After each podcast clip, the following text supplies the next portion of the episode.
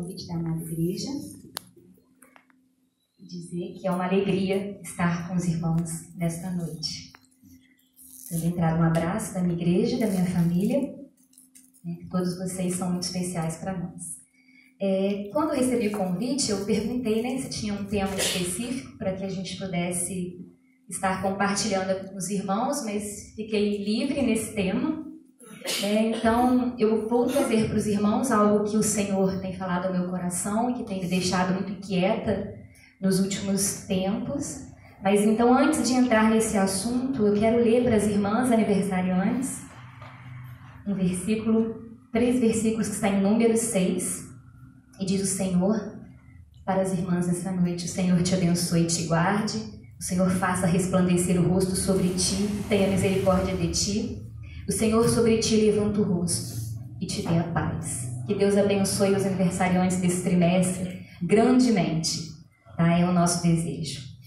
E a palavra, irmãos, que está no meu coração para compartilhar com vocês, eu coloquei como título A Família sob Ataque. É o que tem me incomodado nos últimos tempos, nos últimos meses. A família encontra-se num momento difícil, crítico. E prevenir é bem melhor do que remediar. Né? A sociedade que vivemos hoje enfrenta uma batalha e muitos ainda não se deram conta dessa situação. Né? A família tem sido atacada desde que o pecado entrou no mundo, mas o contexto atual nos mostra que o ataque tem sido mais direto. As famílias hoje estão tendo seus valores é, perdidos. Né? Então, a sociedade contemporânea busca hoje a felicidade. O que importa é alcançar a felicidade, não se importando muito com o meio. O que importa é sermos felizes, né? Então, a Bíblia nos traz alguns valores morais, éticos, cristãos que precisamos seguir para a preservação das nossas, das nossas famílias, né? Então, nem sempre encontrar a tão almejada felicidade, né, é, nos permite negociar valores absolutos da palavra do Senhor. Precisamos então abrir os nossos olhos e, como igreja, né, é, levantar valores que não podemos perder pelo caminho. Então, vou ler com os irmãos Gênesis 3, do verso 1 ao verso 9. É, a minha versão é um pouquinho diferente da igreja, mas dá para os irmãos me acompanharem, por favor. Gênesis 1, a partir do primeiro versículo, diz a palavra do Senhor. Mas a serpente, mais sagaz que todos os animais selváticos que o Senhor Deus tinha feito, disse à mulher: E assim que Deus disse: Não comereis de toda árvore do jardim? Respondeu-lhe a mulher: Do fruto das árvores do jardim podemos comer mas do fruto da árvore que está no meio do jardim, disse Deus: dele não comereis, nem tocareis nele, para que não morrais.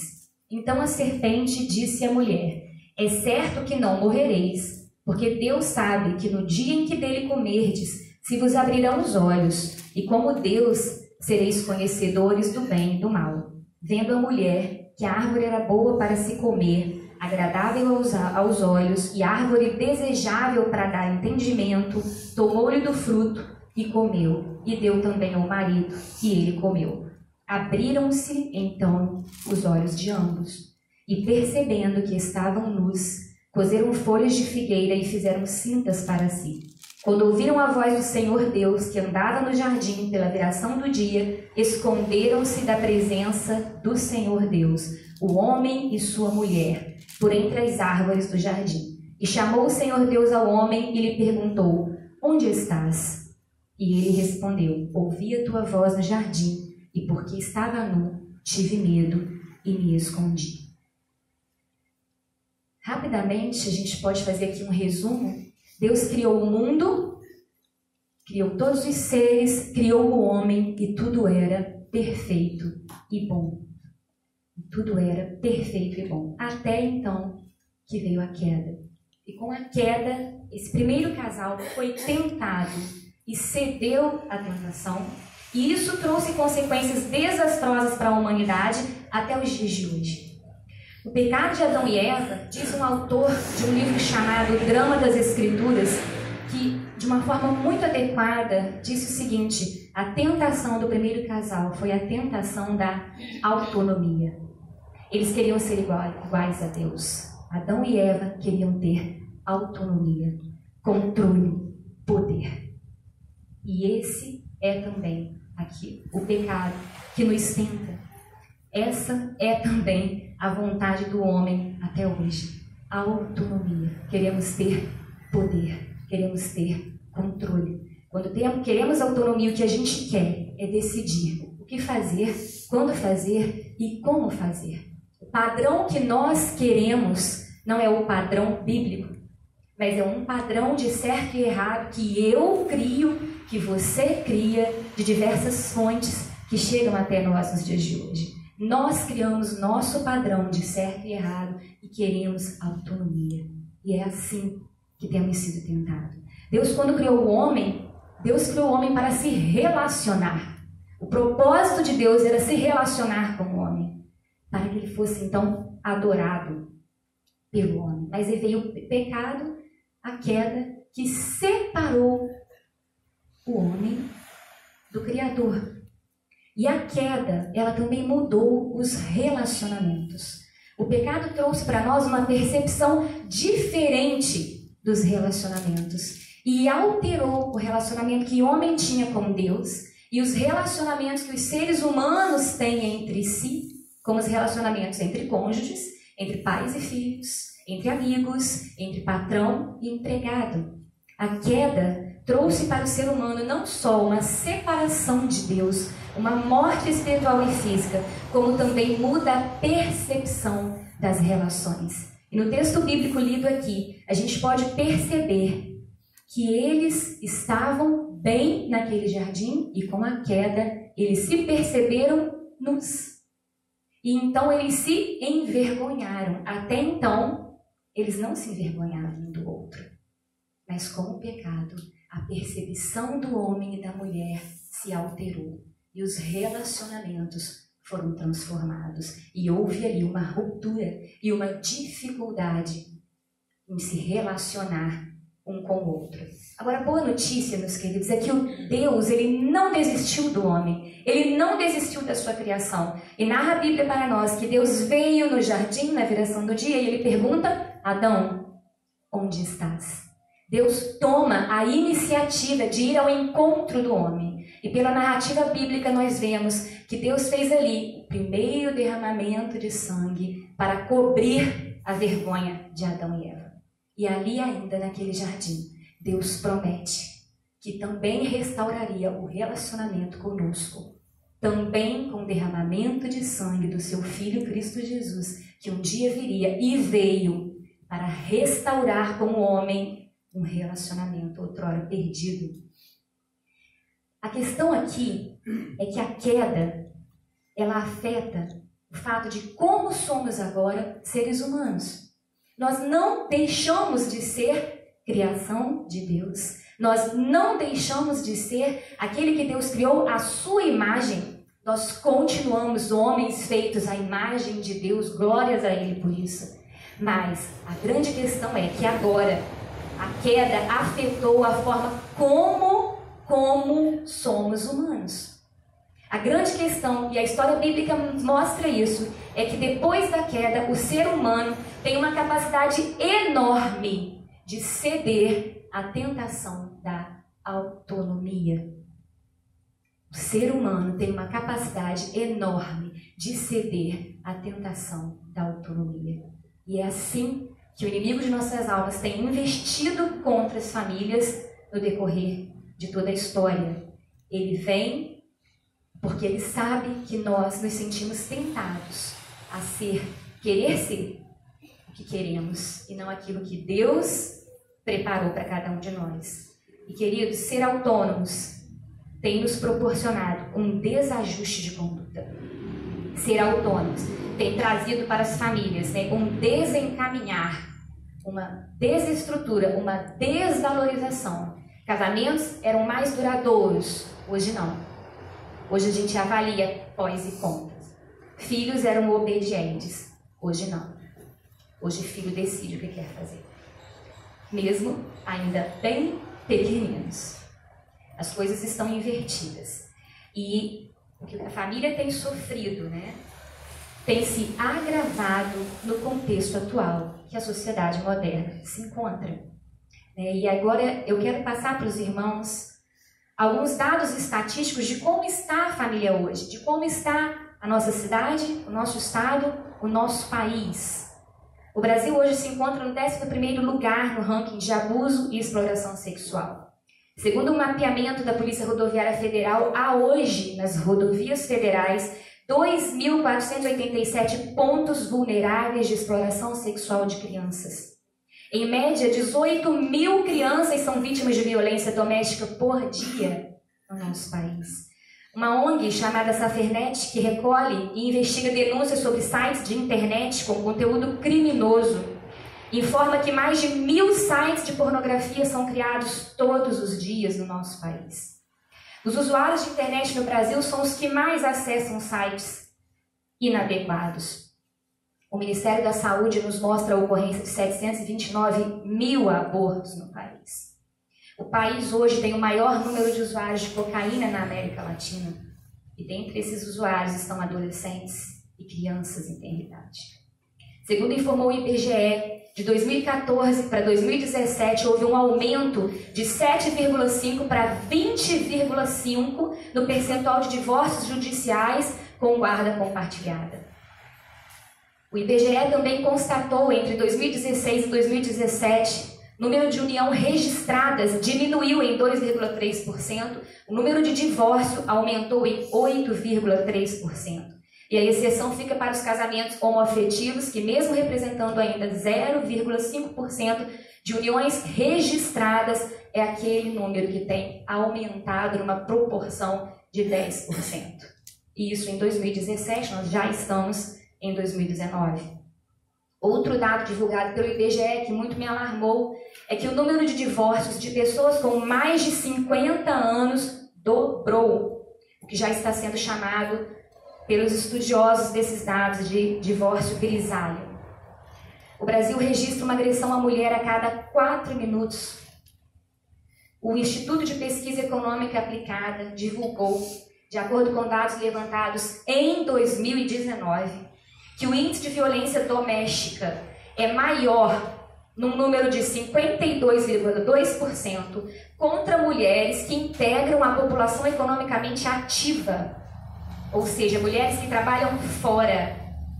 É um número muito maior de violência doméstica em mulheres que trabalham fora do que em mulheres que trabalham apenas no lar. E isso mostra pra gente que há uma tensão entre os casais. Há uma tensão entre marido e mulher e um machismo exacerbado. A taxa brasileira de gravidez na adolescência está acima da média. A taxa mundial é de 46 nascimentos a cada mil meninas entre 15 e 19 anos, enquanto no Brasil é de 68,4 nascimentos a cada mil meninas. E esse é um estudo feito entre meninas de 15 a 19 anos. Eu aqui em Itaperuna faço estudo bíblico com mulheres que são é, ginecologistas, trabalham em postos de saúde, e elas relatam para mim que a todo tempo chegam adolescentes de 12 anos grávidas. E entre as, as recomendações dos governos para reduzir essa taxa estão normas que proíbam o casamento de menores de 18 anos, programas de prevenção da gravidez com maior uso de contraceptivos, mas ninguém fala em abstinência sexual, o que é bíblico, porque fora do casamento a Bíblia nos orienta a não fazer relação sexual. E as meninas não têm sido orientadas nesse sentido, nem o governo dá essa orientação. E eu pergunto, e a igreja? Por que diante de um contexto desse, a igreja não se manifesta mais? Será que toda essa liberalidade tem trago para o nosso país resultados positivos? Não.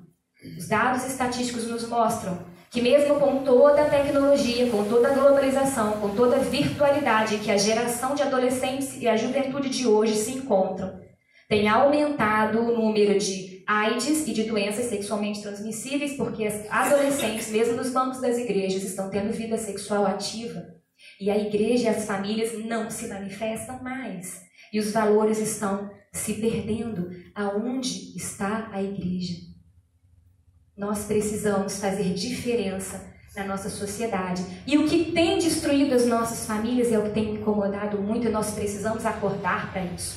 Primeira coisa, o governo. Hoje nós temos governos, defensores de minorias, diversas frentes que defendem práticas contrárias à orientação bíblica. É, nós temos aí incentivo, é, aborto, casamento homossexual, feminismo e diversas outras coisas. E a igreja que não pode perder de vista o fato de que temos que estar com as portas abertas para receber o diferente, porque ele é criatura feita à imagem de Deus.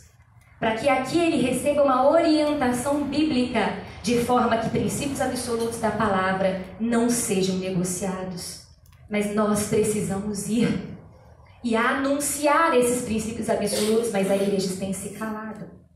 Leis Segundo lugar, as leis, os parlamentares, quando elaboram leis contrárias às famílias, também estão agindo como instrumento do mal para destruição ou desvalorização da família padrão criada por Deus. É, como, por exemplo, a gente tem a lei né, que tem o objetivo de evitar os maus tratos né, e proíbe a disciplina física de um pai contra um filho. A gente vê aí leis né, no governo atentando dentro dos lares e há, às vezes, muito influenciando a forma como pais educam seus filhos. A gente tem outro exemplo de lei contrária à família, que é a lei que facilita hoje um divórcio. Hoje, um casou um ano, você pode ir lá no cartório divorciar sem nenhuma dificuldade. São leis né, que estão atrapalhando o valor né, da família padrão. E aí a gente pergunta qual é o papel da igreja qual é o papel dos pais na orientação e encaminhamento dos seus filhos? Nós precisamos orientar os nossos filhos. E mais uma vez eu falo, o pecado da autonomia tem tomado as nossas vidas e direcionado as nossas decisões, porque nós confiamos em nós mesmos. Se nós queremos orientar os nossos filhos e as nossas famílias no padrão divino, nós precisamos confiar somente em Deus. Pedro, quando pecou, ele só fez isso porque ele foi autossuficiente. Ele acreditou nele mesmo. Ele traiu Jesus assim, porque ele acreditava nele, na autossuficiência dele. E muitas vezes nós não olhamos para o Senhor e vamos agindo nas nossas próprias forças. Terceiro lugar, a mídia. A mídia, e principalmente televisão e o celular, é uma das grandes responsáveis pela destruição das famílias no nosso tempo. Através dos celulares, das televisões, entram em nossos lares todo tipo de vício, todo tipo de violência verbal, física, emocional, todo tipo é, de conduta inadequada. E é claro que nós não podemos viver né, é, fora desse contexto. Não tem como voltar atrás. A tecnologia traz benefícios para a sociedade, isso é importante. Os nossos filhos estão nessa geração, os netos de muitos aqui estão inseridos nessa geração e não podem viver fora disso mas nós precisamos buscar aqui é, uma palavra de orientação no sentido do equilíbrio. O que está entrando na minha casa que eu não saiba? Nós precisamos tomar o controle das nossas casas. Né? O que entra ali através da mídia que eu não tenho controle, que eu não conheça. Nós precisamos estar juntos né? para entender o que a mídia pode estar fazendo na cabeça da nossa família que a gente não está vendo. Quarto lugar, empresas e igrejas. A gente sabe que as empresas né, são fontes de sustento, é aquilo que faz o dinheiro, o capital circular, que sustenta muitas vezes as cidades, os estados e o país. É, mas muitas empresas são instrumento de desintegração de lares, porque sugam os seus funcionários e eles não têm tempo para dedicar no lar. Muitos empresários é, que estão envolvidos com suas empresas na busca de um enriquecimento maior e maior e maior, deixam de doar o tempo necessário para as suas famílias e elas estão sofrendo porque se sentem só e sem a direção do chefe da casa. Igrejas que também, às vezes, em nome de Deus, implantam um ativismo exacerbado e consomem os seus membros e eles não têm tempo para doar a sua família para se dedicar à sua esposa, ao seu esposo, aos seus filhos, aos seus lares, porque estão com muita atividade na igreja, só que nós precisamos antes cuidar da casa. porque é a casa que forma a igreja. Ou a igreja que não tem ainda o conceito de corpo. E nem todo mundo trabalha. E aí alguns poucos irmãos ficam sobrecarregados e também sem tempo para dedicar aos seus lares. E isso traz um desacerto na família. Quinto ponto, que tem contribuído para a destruição dos lares, é o sistema educacional. É, a escola ela faz parte é da formação integral do educando, do aluno. Ela traz um conteúdo, ela forma a criança. A escola é fundamental. O papel do professor na vida do aluno é de fundamental importância para o resto da vida dele. Né? Agora, quando o sistema de ensino se preocupa apenas é, em repassar conteúdos e também disseminar ideias contrárias aos valores familiares, ele vai se tornar um agente que pode contribuir para a desvalorização né, da família. nós precisamos estar atentos quanto a isso, né, aos sinais que os nossos filhos dão. Muitas coisas acontecem nos corredores escolares que nós não damos conta. E às vezes os nossos filhos, os nossos netos estão dando sinais e nós não estamos vendo. Sexto ponto e último, que tem contribuído né, para a destruição da família é a cultura. Gente, a cultura ela faz parte de um povo. Um povo sem cultura, um povo sem característica. A cultura ela faz parte. Ela, ela traz a alegria, ela diferencia um povo do outro, ela é fundamental, ela é importante. Agora, quando a cultura é contrária à construção de relacionamentos conjugais e familiares de formas estáveis e, e padronizadas na palavra do Senhor, ela vai também servir de um instrumento para né, atacar as famílias. E a gente precisa estar alerta para sempre ratificar o que a Bíblia diz que é certo e não aquilo que a cultura diz que é certo. Tem uma palavra do reverendo Hernandes Dias Lopes que diz o seguinte: Nós cremos que a Bíblia, palavra de Deus, é uma verdade absoluta. Não é sujeita a essa ou aquela cultura, não é a cultura que valida a escritura, mas é a palavra de Deus que julga as culturas, de tal forma que o casamento, como Deus instituiu, tem algumas características. Ele é heterossexual, monogâmico e monossomático. A cultura não dita a vida de um filho de Deus. A Bíblia dita a vida de um filho de Deus. E nós precisamos ter ousadia para cumprir a palavra do Senhor.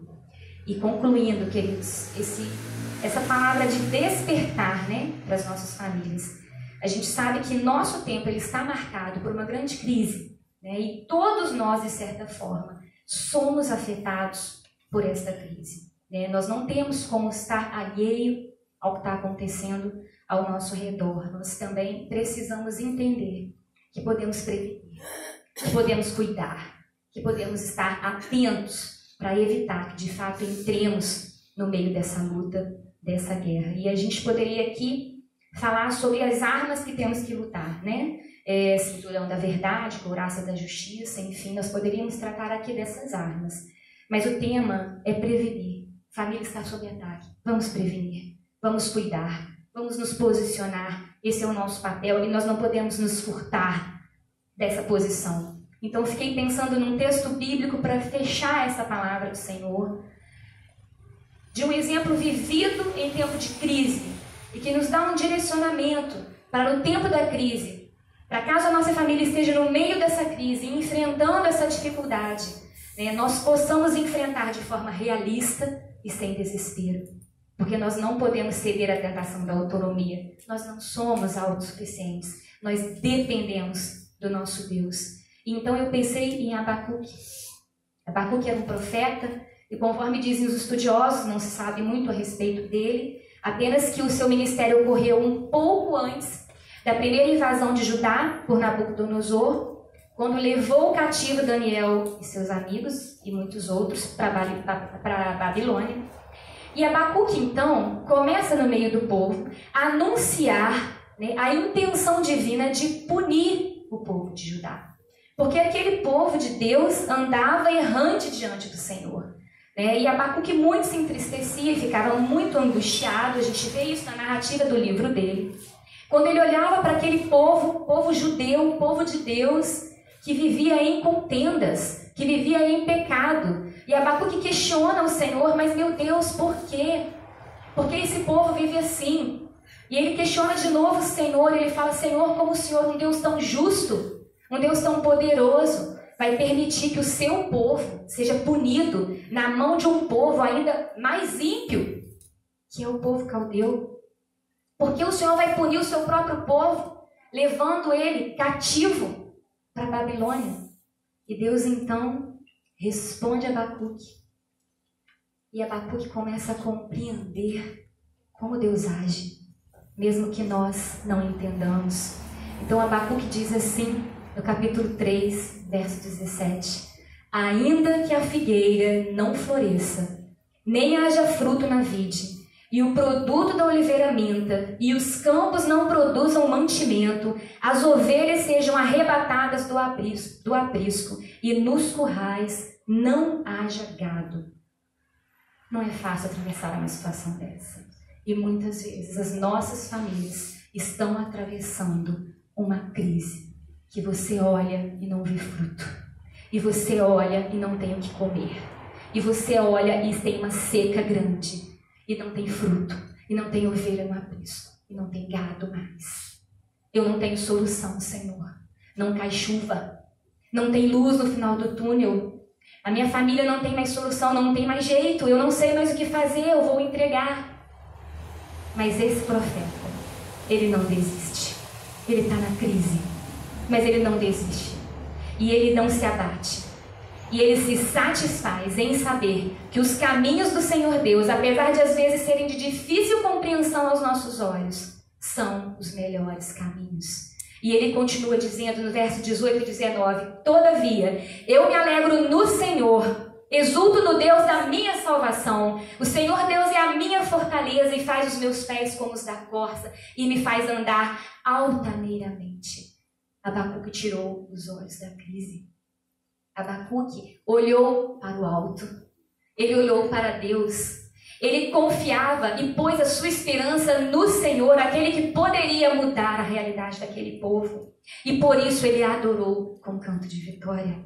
E nós precisamos, meus queridos, neste contexto em que a família está sendo atacada por todos os lados governo, leis, mídia, cultura nós mesmos, porque nós não a valorizamos.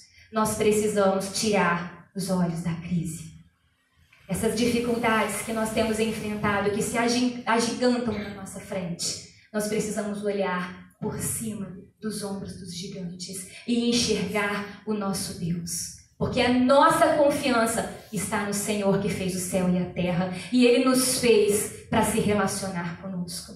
E Ele prometeu que no sangue do Cordeiro há reconciliação e restauração de relacionamentos.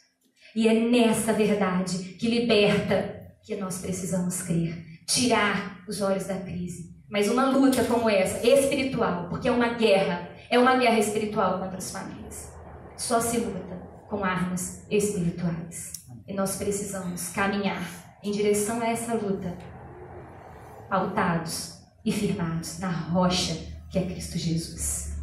Lendo e aprendendo da palavra de Deus, que é o nosso alimento, que é o nosso sustento. Orando todo o tempo e servindo na casa do Senhor, porque aqui em comunhão a gente se fortalece. Aqui em comunhão a gente se renova. Aqui em comunhão a gente cura a alma e segue adiante no alvo.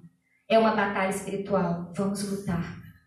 Vamos lutar espiritualmente em favor das nossas famílias. Como igreja, nós precisamos nos posicionar e levantar a bandeira da família cristã, padrão bíblico. Deus ama a família e ele se importa com ela. E a palavra do Senhor para nós nessa noite é esta: o diabo anda ao derredor, buscando a quem possa tragar. Ele quer destruir, ele quer matar. Ele quer tirar a nossa autoridade no nosso lar. Ele quer destruir os nossos filhos. E para isso, ele usa as nossas fraquezas. Nós não temos o poder. O poder está no nome do Senhor. Mas o Senhor também nos diz que os anjos do Senhor estão ao redor daqueles que o temem e os livram.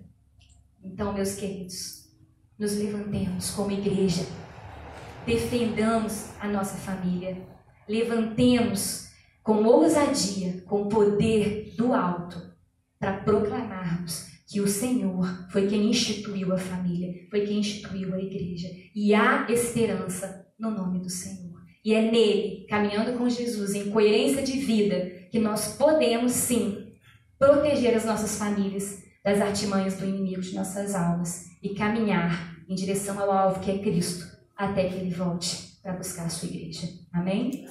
Amém.